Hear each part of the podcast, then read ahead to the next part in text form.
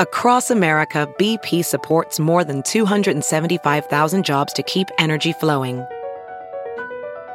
Jobs like updating turbines at one of our Indiana wind farms and producing more oil and gas with fewer operational emissions in the Gulf of Mexico. It's and, not or. See what doing both means for energy nationwide at bp.com slash investing in America.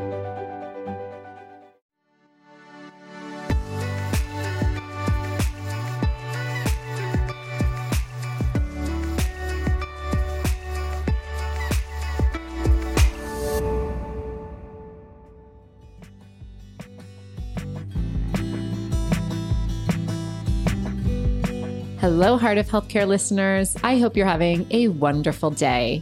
On behalf of the entire Heart of Healthcare team, I just want to thank you for continuing to tune in and telling your friends about the show. Because of this, we were able to double our listenership in Q4 of last year. I'm learning a lot, and I hope you are too.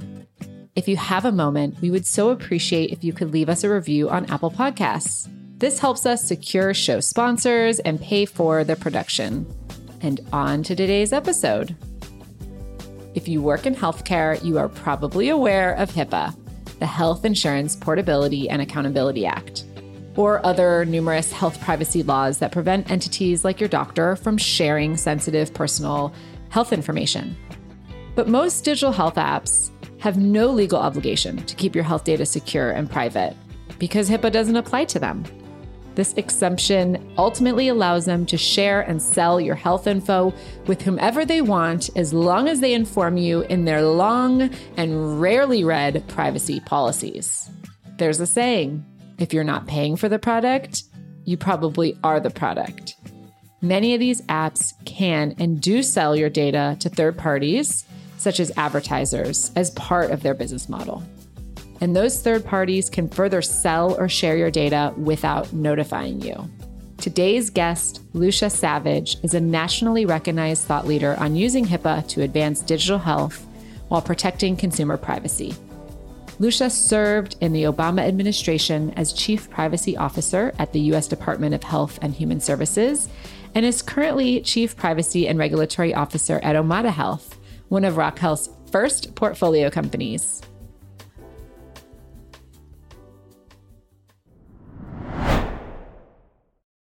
Lucia, thank you for being here. I'm delighted you to be invited. Thanks. Maybe you can start by telling us the backstory about how you became so passionate about data privacy and digital health. Um, I would love to. It's a story that is very dear to me. So it was around 2005, like the mid aughts, no high tech yet. And I was the primary health advocate for my mother, who was in her late 70s at the time. And she had um, advanced COPD, but also bipolar. I don't remember which type. And furthermore, she's allergic to steroids, which are a normal drug for treating COPD because they would cause a manic episode. And she'd been taking lithium for her bipolar disorder. And um, she had a situation where her primary care physician ran normal kidney tests, and they came back in a way that concerned the PCP and the PCP conferred with the psychiatrist and they decided to take my mom off the lithium and they gave her an on patent medication. And Halle, you and I are old enough to remember the donut hole, which would have had very significant financial consequences for our family, this patented medication that, in fact, wasn't working very well. And so I asked my mom, did her doctor consult with a nephrologist, a kidney doctor? And my mom said, no. And I said, well, let, let's go talk to the nephrologist. So we got the consult and we went I drove, you know, the 90 miles to my mom's nephrology appointment and he opened the EHR. So this is the mid 2000s um, and this is before high tech and he had like a 10 year history of her lab values and everything was color coded and he shared the screen with us and we could really see uh, how you know hospitalizations had affected her labs what drugs were affecting the kidney function tests all the things and he explained really carefully that essentially the pcp had read the results wrong, that certain drugs were making the lab tests look worse than they were, et cetera, et cetera. And we could put her back on this non patented, completely generic medication that cost $5 a month that actually worked. And so just looking at that patient interaction and the records and the way they were visually designed from the data that we could see them. I mean, I was completely sold on this as a way to help families really manage complicated medical conditions. Thanks for sharing that. Can you tell us more about what sort of health data is being bought and sold? Sure. Well, I think the bottom line is there's a lot of health data that is not from the traditional healthcare system. There are very specific rules within the traditional healthcare system about not only disclosing the health information, but uh, really prohibiting the sale of data when it's not de identified. So that's everything that's kind of in the HIPAA zone, and we can talk about that. But with the advent of smartphones and social media and people's digital interactions and, and what we call their digital exhaust, you know, people talk about on their social media whether they had a cold, did they have COVID, you know, cancer in their family, all kinds of things about their health are exposed on social media, as well as the um, digital exhaust of our own search histories, which you might not be, you know, disclosing something expressly on social media, like on your platform saying, I have a fever of whatever, but literally just searching for, you know, cold medication or searching for um, physicians who offer particular services in your area, but you're using Google or whatever your browser of choice is. So everyone has who, who's online has these these digital trails behind them, and they're often a lot about health, and that data um, can freely be sold. But would information on my asthma or my period be valuable to a company? Doesn't seem that interesting. All right, so let's uh, asthma is a great example. So if a social media company knows that you have asthma and their business model is getting revenue from people who want the social media company to sh- push ads into your feed, now they know that you have asthma and it's all about what are the ads they can sell to you that might catch your eye because you because you have asthma. Clearly, there are medication ads, you know, the latest and greatest uh, asthma medications, but then there's all the related things: HEPA filters, air filters, allergy medication. You know, I, am trying to think of all the asthma things. You know, humidifiers, um, what, whatever, right? All the things that might go with treating uh, an asthmatic. And I think um, for anyone who's had a young child or a miscarriage, we see this actually people talking about this because you know you get pregnant or your, your partner gets pregnant you go online you start looking for baby stuff then there's a miscarriage. Now you have this digital trail indicating you were pregnant or going to have a baby in your family and there isn't a trail indicating the miscarriage and so you keep getting ads for the baby supplies. So that's really tragic. It, it's it kind of salt in the wound for the people uh, but that's sort of how the system works. Oh it's awful so, how big of an industry is it that's buying and selling our health data? Well, I think you have to separate the literal buying and selling of the data from the monetization of of the digital exhaust through ad placement. They're like two different revenue models. Does that make sense? Okay. Right. I honestly don't know because I I tend to work more in the healthcare space itself, but I know it's in the billions. Yeah. So recently, GoodRx got fined by the FTC for sharing health data with Google and Facebook, presumably for these ads that you're talking about. Can you tell us what happened here? Yeah, I mean, I, it, apparently what happened is a couple things. First of all, GoodRx never was within traditional healthcare. It wasn't a HIPAA covered entity. It wasn't providing services to HIPAA covered entity. But they asserted in public that they were HIPAA compliant, and your listeners should imagine the air quotes, um, including little like seals of an, an indicia on their web pages of HIPAA compliance. And HIPAA is ranks pretty high on the list of uh, well-known and completely misunderstood laws in America, probably right behind the First Amendment. And so uh, it was asserting that it was HIPAA compliant, but the activities it did in its own marketing processes were actually leaking all of this health information to social media, which would not have been allowed had they been in HIPAA.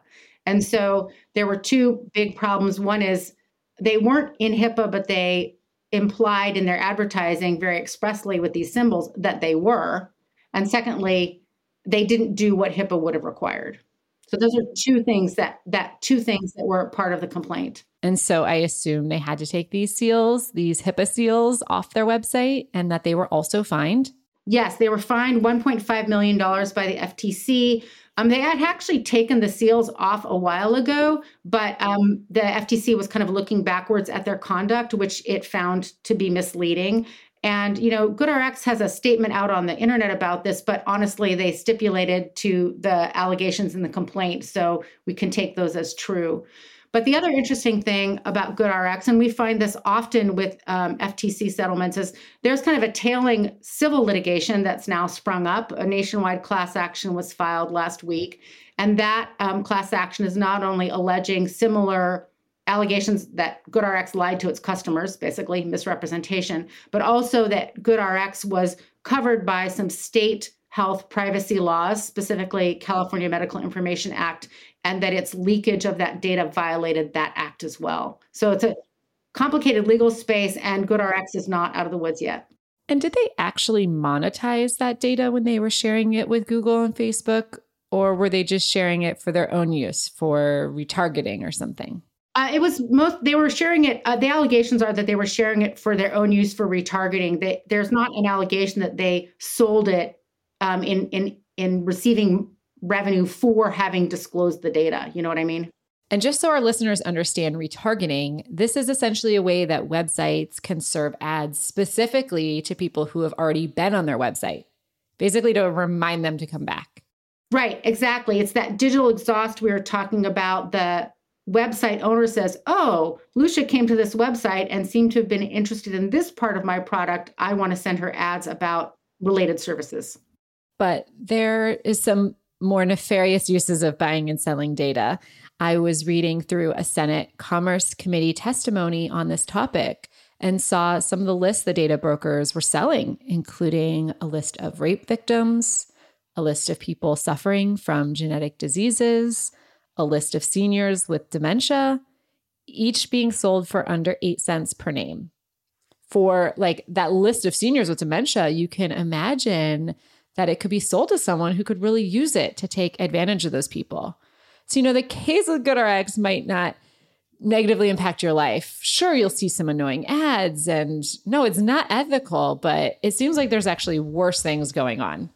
No, I, I think that's exactly right. And it's interesting because there's uses of that, say, that dementia list that could be really helpful, like ads to the family members of the people with dementia so that they understand where they can get social services resources to help with that. We might actually want that. But um, you're right, it could be sold to actors who are careless and actors who are malevolent. And I don't think the brokers have like there's no rule that says you can't sell it to a malevolent actor once you can sell it. Yeah. I mean, the data broker is just incentivized to sell this data, these lists, these eight cents per names to as many people as possible. That's right. But if I could just add one more thing, I think this is a really, uh, you know, I live and breathe this and sort of been watching the evolution of consumer understanding probably since Cambridge Analytica broke six years ago, seven years ago now, 2018, however long that is. And I think there are more consumers who are aware than used to be about how this works. Um, but I also think that people get a lot of, I mean, I, I use social media and I use it to connect to my cousins and my friends. And I don't necessarily put my personal health information on there. But remember, social media sites, which are then obtaining this health information, can also be really important sources of community support for um, people with particular diseases and conditions as they trade peer support information across even across a country or, or, or, across across countries you know north to south america et cetera. So that can be there's pros and cons here to disclosing your health information in a non-healthcare setting. Yeah yeah. So I think it's just knowing that there are third parties that are monetizing your data without any sort of oversight of who they're selling to and how it'll be used. Having phone numbers, addresses, those are the sort of things that feel a little more invasive to me. I actually had a situation, it's not healthcare related, but I had a situation where I was Googling replacement cushion covers for an outdoor sofa. And I came across a site of a brand that I had never heard before. I didn't end up purchasing. But two weeks later, in the mail, addressed to me, was a catalog for that very company that I'd never heard of before. And it was not a coincidence. When retargeting is just on my browser, it's one thing, but when they know where I live, it just totally spooked me. No, that's exactly right. But remember, like you might have had a catalog subscription somewhere else, and then that address got sold to a broker. And then that's kind of where the large scale data analytics come in, right? It's the same data techniques that connect your the IP address and your Google cushion cover search to this other data and match it up and, then you get mail. That's actually the same you know analytic techniques we use to figure out com- complicated multiple comorbid condition pharmacology results when we do research. It's the same you know level of data science. And so um but yeah it is it's totally it can totally creep you out and I had to look up a new company for work once, and it was about 30 minutes before I started getting ads in LinkedIn for that company. 30 minutes, so fast. There is a lot of fear that sensitive medical data could be used to identify pregnant people seeking termination. I've even read that even though law enforcement agencies may be prohibited from accessing company held data uh, without a warrant, they can just buy that data. Should women be worried? No, I think people should be super cautious. Uh, it's been good to see some of the period tracking apps try to update their privacy practices. And I definitely would endorse people strengthening those practices by adopting policies and securing the data more rigorously against hackers. But I also think that this may be one of those things where a period tracking app might be really beneficial. But, uh, and I said this at the time, like, I don't know, I'm old school. I kept track of my periods in a notebook. Pretty hard to hack a notebook. So, so there's that, right? There's how do you track the information that you need um, and the convenience of the app versus the not app. And I know people have left the apps. And I think and and that and the hackers is a really important thing because if you are a period tracking company and you have been selling the data, now it's out there from a, a historical point of view and maybe you've changed your business practices and you've moved to a subscription model instead of a monetize the data model um, but now you have to protect it from prying eyes right? And the prying eyes could be you know international mafia people trying to steal identities and they could be hackers who are on a mission here in the us to find people who should still be pregnant. We'll be right back after the break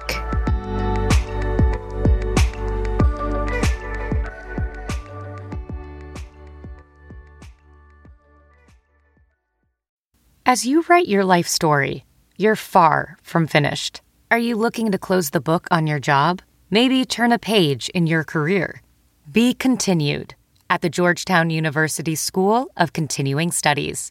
Our professional master's degrees and certificates are designed to meet you where you are and take you where you want to go. At Georgetown SCS, the learning never stops, and neither do you. Write your next chapter be continued at scs.georgetown.edu slash podcast.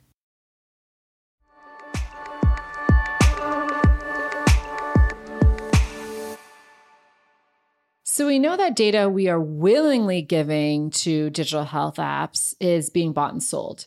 But what about data we're giving to our doctors or data that's acquired in the hospital? Um, they should not be. That's the plan. So theoretically, this is what's supposed to be happening. First of all, just to be very clear, if your hospital or your health plan or your doctor's office, or even, you know, if you use an app like Omada's, but it's in HIPAA, absolute sale of identifiable information is prohibited. It's just full stop, not allowed. Um, you can de-identify data, and there's standards for what that means, and then you can release that de-identified data for free for research uh, and you can recover the cost of data preparation for that data. So that activity also happens, but it's supposed to be de identified and there's supposed to be contractual prohibitions against re identification. But there is a lot of crunching of the de identified data. There's a lot of you know peer reviewed literature about the good and bad of that. But it's not supposed to be sold identifiable if it's in HIPAA. That's full stop prohibited. It's different if you are um, using social media or an app that you might have downloaded from the App Store that's not a HIPAA covered entity. And um, I hope you ask me how people can know the difference because we could talk a little bit about that. that app should be doing what it promises to do about your data. So that's where companies have really fallen down. Sephora fell down, Glow fell down, and GoodRx fell down. They made some assertions to the consumers that they didn't stand by. So misrepresentation is illegal. So if you had an app that said, absolutely, I'm going to give your data to TikTok, and you signed up for that, eh, that wouldn't be a misrepresentation. Yeah, yeah.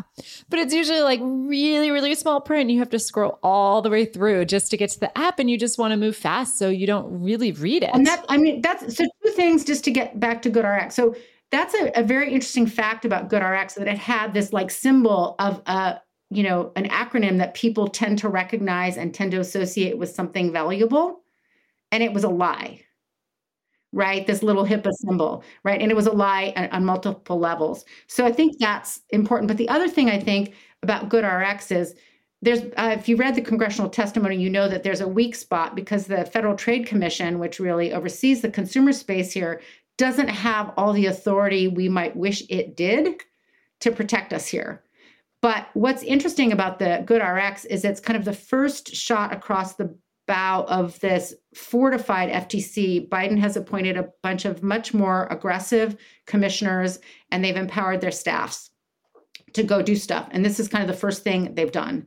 And so I expect to see more. They have been very active in guidance documents about consumer health information. There's a new guidance document about, you know, how to handle health data in a non-HIPAA setting, et cetera, et cetera, et cetera. So I think um, GoodRx, is, they're intending it to be both what we call a sentinel event, meaning everyone looks at it and goes, oh, I better stop doing that, as well as kind of the first shot across the bow. So we'll have to see what comes next. Okay, so I want to talk about the less nefarious ways that our data, our de identified data can be used because it's really interesting to think about. If you're providing health data that's being used in research to create life saving cures, that's awesome, right? That's great. But should you get a cut of the pharmaceutical company's profits? Should you be rewarded for that? Yeah, that's a really great question. So the shorter answer is there's definitely people who believe that that should happen and and that in it builds on the way the current research system works right now. If you are participating in the research activity directly and you sign up, you will no doubt receive some kind of compensation. It probably won't be a lot, but you'll probably receive something for your time and effort. The thing is, with de identified data, of course, the whole point is that the researchers don't know who the people are. That's the whole point. So there's a trade off between paying a person and having the data be essentially de-identified or, or a certain level of anonymized. There's trade-offs there. There's also an ethical piece to the compensation part of it which is we want people to be compensated for their time and trouble but we don't want research to be financially coercive. So an example that you would find in an ethics textbook is you know a person's incarcerated um, and if you pay them can you pay them less and still get the information you need because they're incarcerated and they don't have choices or they're impoverished. So you have to think about the ethical side of what happens when you start paying uh, individuals for their data. Right now, people are mostly quite altruistic about participating in research if it's of interest to them. Yeah. So, like 23andMe obviously has become famous for that, right? You're answering questions, you're not compensated for it. Actually, you're paying for the product, but it's fun. And you get some information back about your earwax or if you have the cilantro gene, and they kind of gamify it for us. That's right. That's right. And I've, I've thought about the 23andMe. I know they were doing a whole big long form on people whose families had a history of mental illness because I have that in my family. I'm like, well, maybe I can help improve pharmacology and improve diagnostics by letting my genes be analyzed. I decided not to do that. And and and the former privacy officer there is a friend of mine. So I it wasn't about a privacy thing. It's just I decided that I wasn't informative enough to, you know, sign up. Do you think that the our willingness to share this information on social media on apps like 23andMe, do you think there's a generational divide on our willingness to share? You know, I have I don't I don't really think so. I think it's because I see young people younger than me uh, feeling more private and more protective about their social media than maybe I do.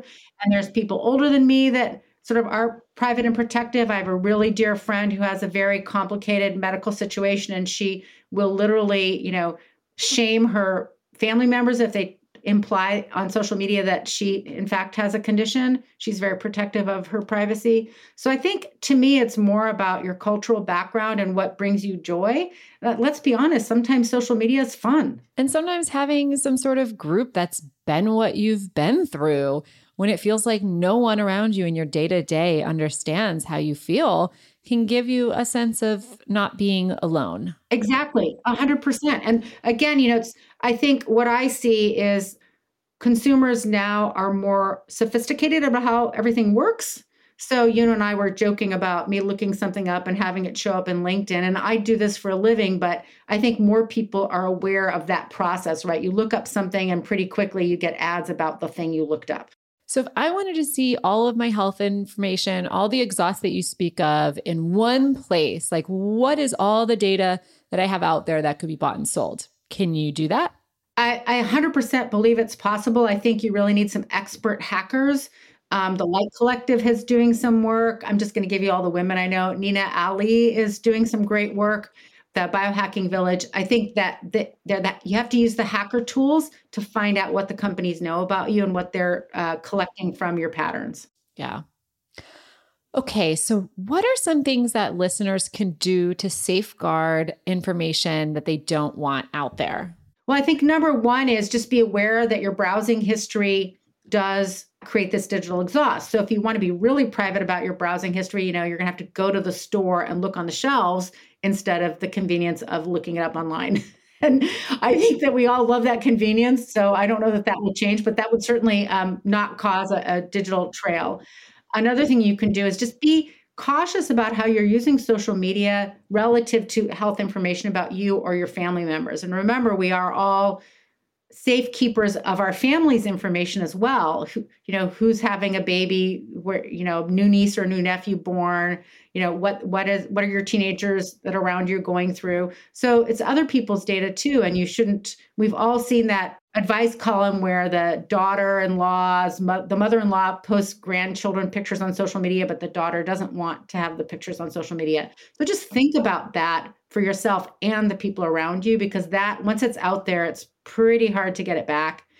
And then lastly, yes, you might have to read some terms of service. So if you're going to go look for a um, an app in the app store one key thing you can really look for is how does that app make money? So i'll just contrast really uh, quickly. The way omada makes money is we bill your insurance company. It's all arranged by a contract ahead of time and we'll never monetize your data. And um, we're 100% in hipaa because we bill your insurance company just like your doctor's office. Not all apps are like that. So rather than reading terms of service, you might consider how is this app making money? Are they making money by selling the data? Are they making money because I'm paying them a particular fee, like a monthly subscription fee? Are they making money because they're billing my insurance company? If they're in that last category, HIPAA is going to apply so you can feel somewhat better about what you're going to do. Uh, in the prior two categories, you have to think about how you want to use that app and how it's going to use what it knows about you and whether you are in fact the product. Okay, so cash pay. Cash pay apps are not in HIPAA. Yeah. Well, how would you approach thinking about using an app? Like, should you look up the developer and where they're based, who's behind it, if they're venture funded? Like, what are some of the things that you should do in your diligence as a consumer? Well, I have noticed how the app stores are kind of like from the the app developer registration process have ratcheted down a little bit and want to know more about the app developer. And I think that's a good step in the right direction. What I would love to see the app stores do is kind of help the consumer categorize, right? Like if an app developer says, I'm uh, in HIPAA because I bill insurance companies, let's make that transparent in the app store. Yeah, that's a good idea. Right. Or, um, you know, if the app developer says, I comply with the GDPR, the European rules, but I'm actually based in, you know, Poughkeepsie, New York. Well, then they don't have to comply with GDPR. It's not a law that applies to them. What if they change their mind on a go forward basis? Like you have to just think about this. So, yes, unfortunately, right now we're in a stage where lots of reading of TOUs is required if you really want to be careful about this. And I think that sort of gets us back to the FTC. You know, Congress hasn't acted here. I think that they've heard a lot from industry, but I'm not sure there's a clamoring of consumers to fix this. And I wonder what would happen if the consumers were really clamoring. Um, but we have many other things in our lives that are also of deep concern to us. And maybe this just isn't a priority. Can you tell us about GDPR and what we can learn from the EU and everything that's going on there? Sure.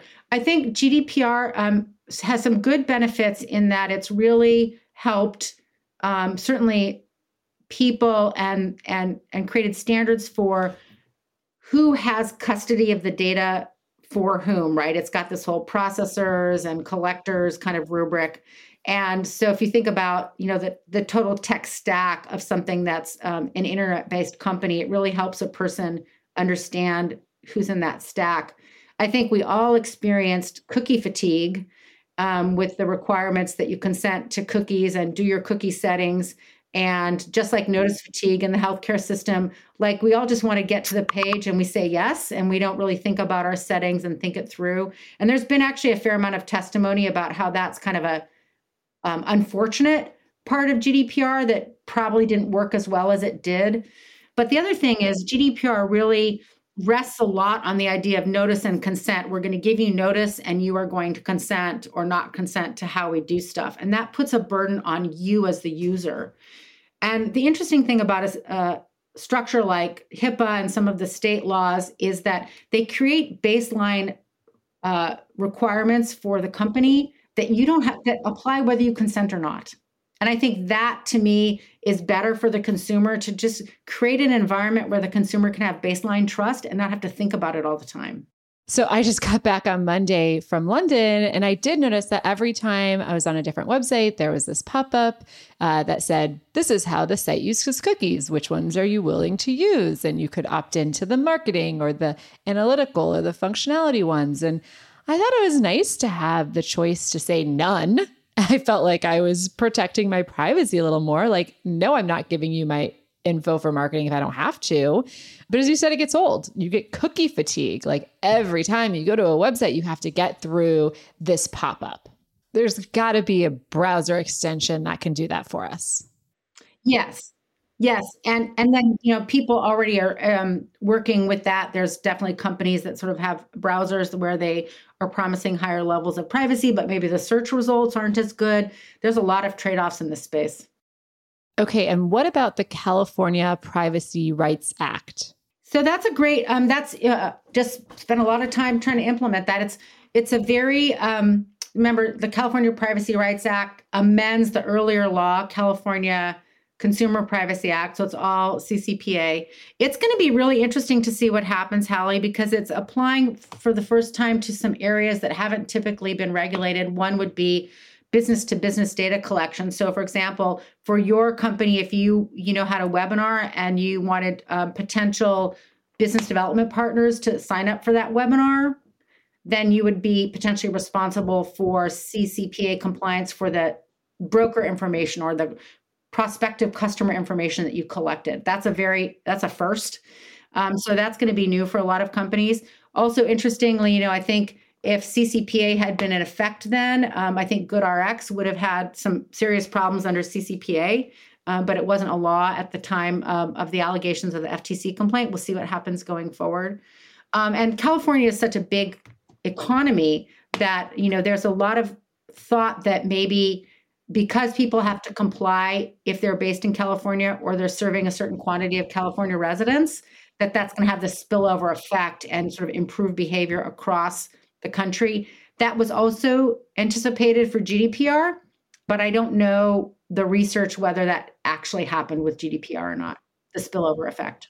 And yeah, I'm and for a lot of these, I mean, for GDPR, I believe it's true, but for the California Privacy Rights Act, like startups aren't obligated. They don't have to oblige if they don't have, I forget what it is, like 50,000 customers in California or something. Yeah, it's a certain amount of customers or a certain amount of revenue. So, what's a consumer to do, right? So, again, you know, the consumer should really be thinking about how did they find out about this app based health thing?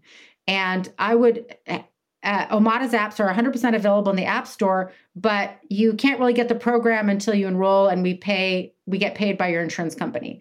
And that's a really key thing. Like, is this something that your um, doctor's office or your insurance company is paying for, that's a definitely an important piece of information about what rules apply. But as we saw when we talked in the very beginning, even hospitals can make mistakes about how they connect stuff up.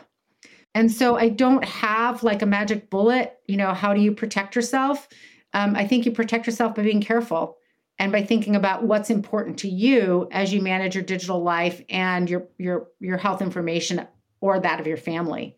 The example of people, I know young people with children who don't use social media for their children at all. They don't want their child to arrive at adulthood and have an 18 year history of pictures. Yeah, well, that's that's my family. My husband is a data scientist and convinced me that we shouldn't post pictures of our child online for that exact reason. His argument is that our child has not consented to that. But many parents, most parents are out there sharing photos as well as like intimate health details about like an illness that child has or the fact that the child was born via sperm or egg donation and you know that health information is not out there even if that child grows up to become an adult who wants that information to be private you really can't remove it once it's out there that's right. But you know, the the thing is that there are some great things that this technology can do. I mean, the advent of the smartphone basically changed all the way we deliver healthcare, right? So you have programs like Omada, and we can help you track your blood pressure and your diabetes and keep you on a path to health. And there are similar, you know, coaching based programs for, you know, complex GI conditions and for asthma I saw this very cool demo on asthma, and we could talk about that offline, Halle, recently. And the, the digital signaling we can collect from our bodies being delivered directly to our healthcare providers for input is really a phenomenal thing that we never used to have. You know, used to be you wanted your glucose checked, you would go in, they'd stick a needle in your arm, you'd get your results uh, a week later. And the week after that, you'd have an appointment in your doctor's office, maybe if it was that prompt. Like two weeks later, do you know what caused your sugar spike? Probably not. So there's some really amazing things out there that this technology can do. And I think what we have to do as an industry is really fortify the clinically valid stuff and make sure it's being delivered in an appropriate private way so we don't undermine trust in it and then let the bad actors, you know, fall to the wayside. Yeah. Okay, so basically, what I heard from you today is that you're bullish on the use of technology and digital health to help people manage their lives and live a better, healthier life. And we really need these companies and perhaps the government to step up and be super responsible so that people can trust using them and get the benefits of using technology without worrying that their data will be used against them. Absolutely, we need that. And, you know, if the companies can't help themselves, then they need to lobby Congress harder for a law. Yeah, amazing. Well, Lucia, thank you so much for your time and insights today. We appreciate you. Well, thank you for having me. Uh, it was delightful conversation.